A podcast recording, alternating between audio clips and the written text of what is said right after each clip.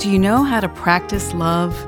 Well, this is the Christian Working Woman with Mary Lowman, and I'm Julie Bastide. That's a rather odd way to put it, right? How to practice love? So, if you're wondering what in the world I'm talking about, I invite you to keep listening because that's Mary's topic for today. Yeah, it does sound a little backwards, Julie, mm-hmm. because we don't think of love as something we need to practice, do we? I mean, we think it's just a feeling, an emotion.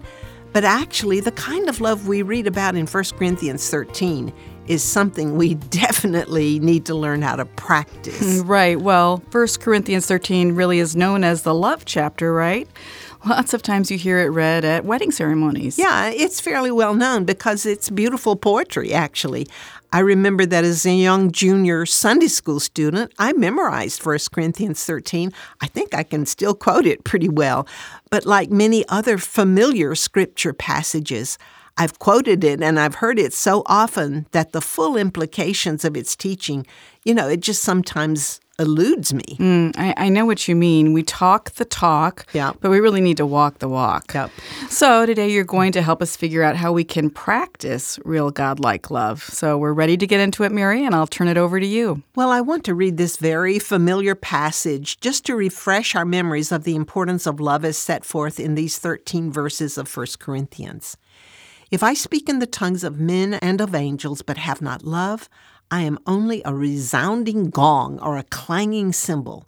If I have the gift of prophecy and can fathom all mysteries and all knowledge, and if I have a faith that can move mountains, but have no love, I am nothing.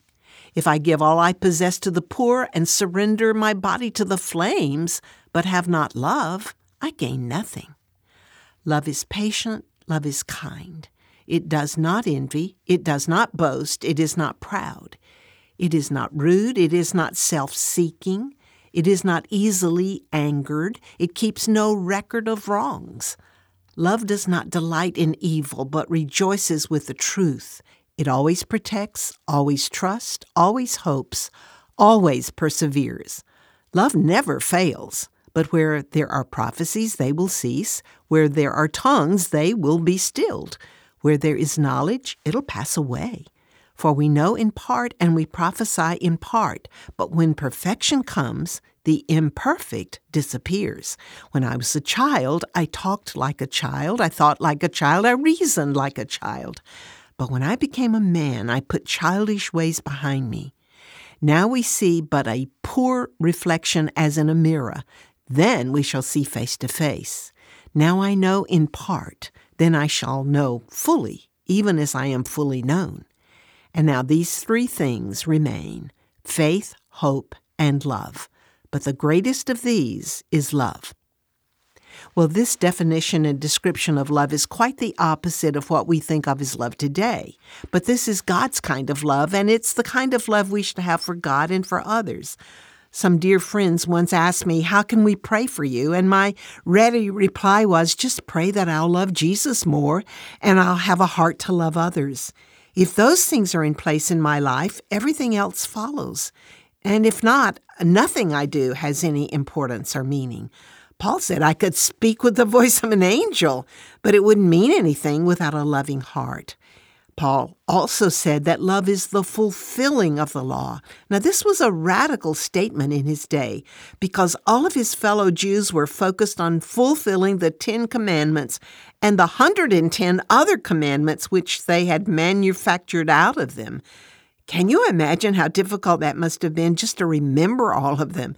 And now Paul brings this revolutionary principle if you do one thing, you will do all these 110 things without even having to think about them. If you love, you will unconsciously fulfill the whole law.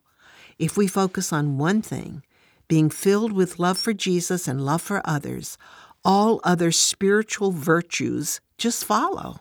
Yet so often we reverse the process. I think of a woman who is in many ways very godly. She prays a lot. She studies her Bible a lot. She's at church every service and keeps herself separate from harmful activities of any type. In many ways, her life is exemplary. And yet, when she's with people, Almost every time she causes others to be uncomfortable and hurts feelings because of her words, which usually sound unloving and self righteous. Oh, we need to pray and read our Bible and keep our lives separate from worldly actions, but these things should follow love, not precede it. Without being focused on love, we may do a lot of things that look good, but they won't impress God because He says without love, it amounts to nothing in his sight. Paul begins that 13th chapter of 1 Corinthians by contrasting love with several things. First, with eloquence. I would truly love to be a great speaker. I'd love to be one of those people who can mesmerize an audience with an incredible ability to communicate, you know. But Paul reminds me that even if I could speak like an angel, it would be a big zero without love.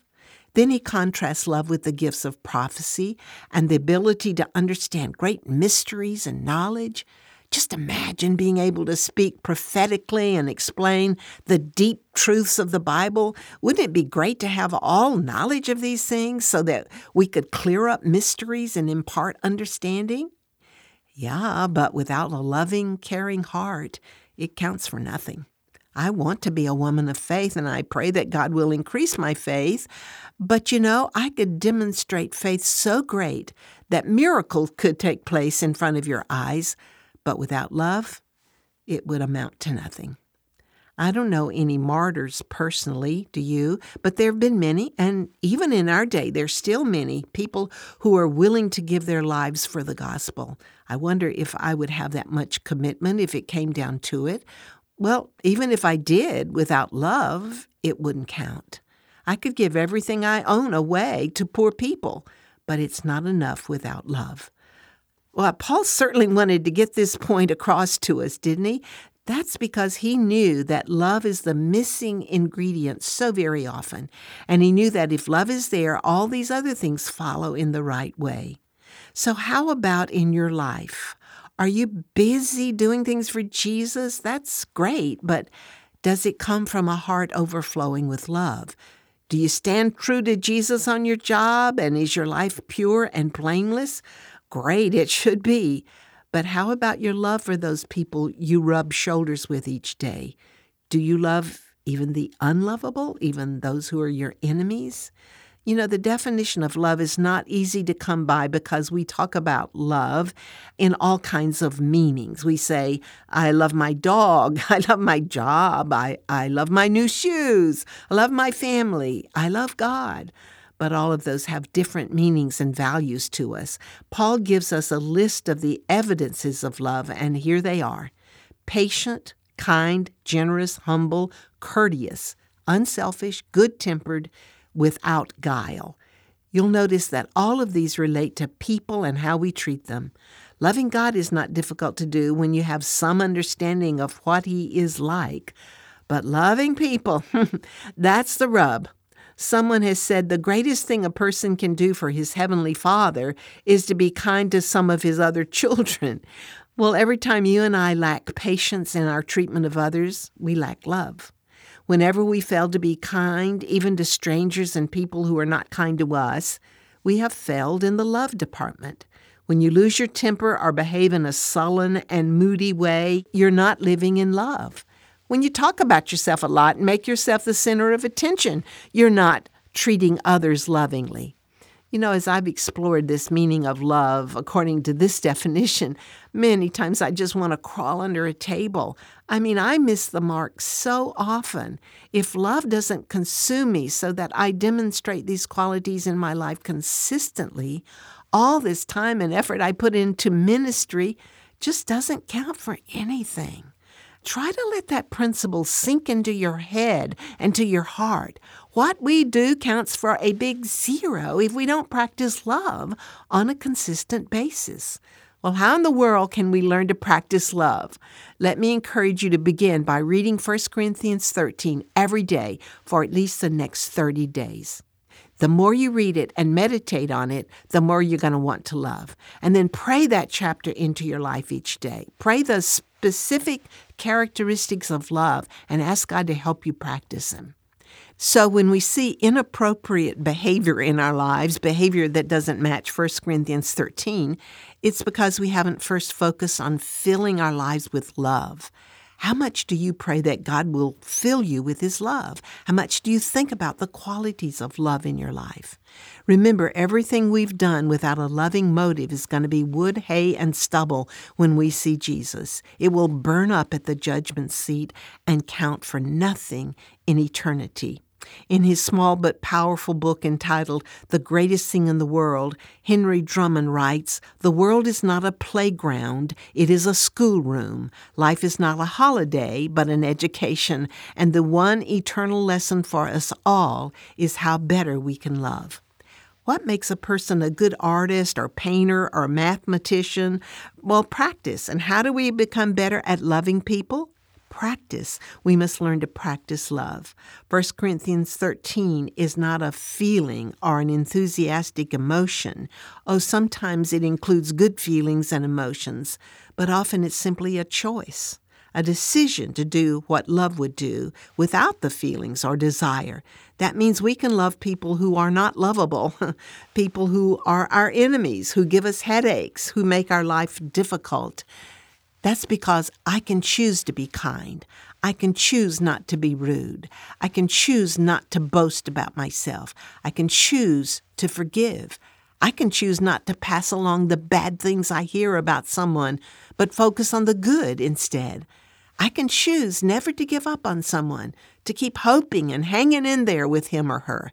And when I do those things, I am practicing love. Why don't we then make a decision to practice love, just like we'd practice the piano, right? As I was reading that love chapter again, that phrase, love is not rude, really got to me. So I prayed, Lord, help me today not to be rude to anyone, the clerk in the store, Help me to practice love by not being rude. That's how you learn to put this beautiful passage of Scripture into your life and make it real. So here's my challenge to all of us make a commitment to read 1 Corinthians 13 every day for the next 30 days, and then pray that God will teach you how to practice love. I believe if all of us would do that, we would see miracles start to happen. Miracles in us, mostly, as we see how our attitudes toward other people change, and that would make miracles in our relationships. And to encourage you to do that, I've written a 30 day plan to practice love. I find that putting structure in place really helps me to put into practice what I know I should do. So, this simple chart will help you to practice love as described in 1 Corinthians 13. And that will be transforming in your own life. You'll find a copy of this devotional as well as the form on our website.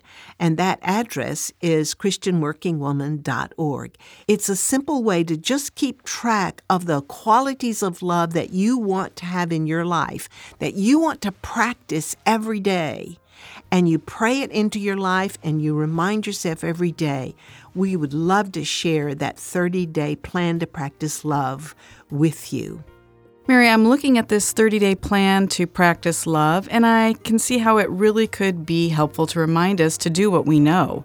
I think this could be a big help to many people. So remember, you can find it right now on our website at ChristianWorkingWoman.org, or we'll mail it to you if you'll call us at 630 462 0552. You know, Julie, I just want to say that this message has just spoken to me once again, and I'm using this plan to practice love myself, so I invite others to join me. Well, I know I'll be joining you, Mary. Remember, you can find the 30 day plan to practice love on our website, ChristianWorkingWoman.org.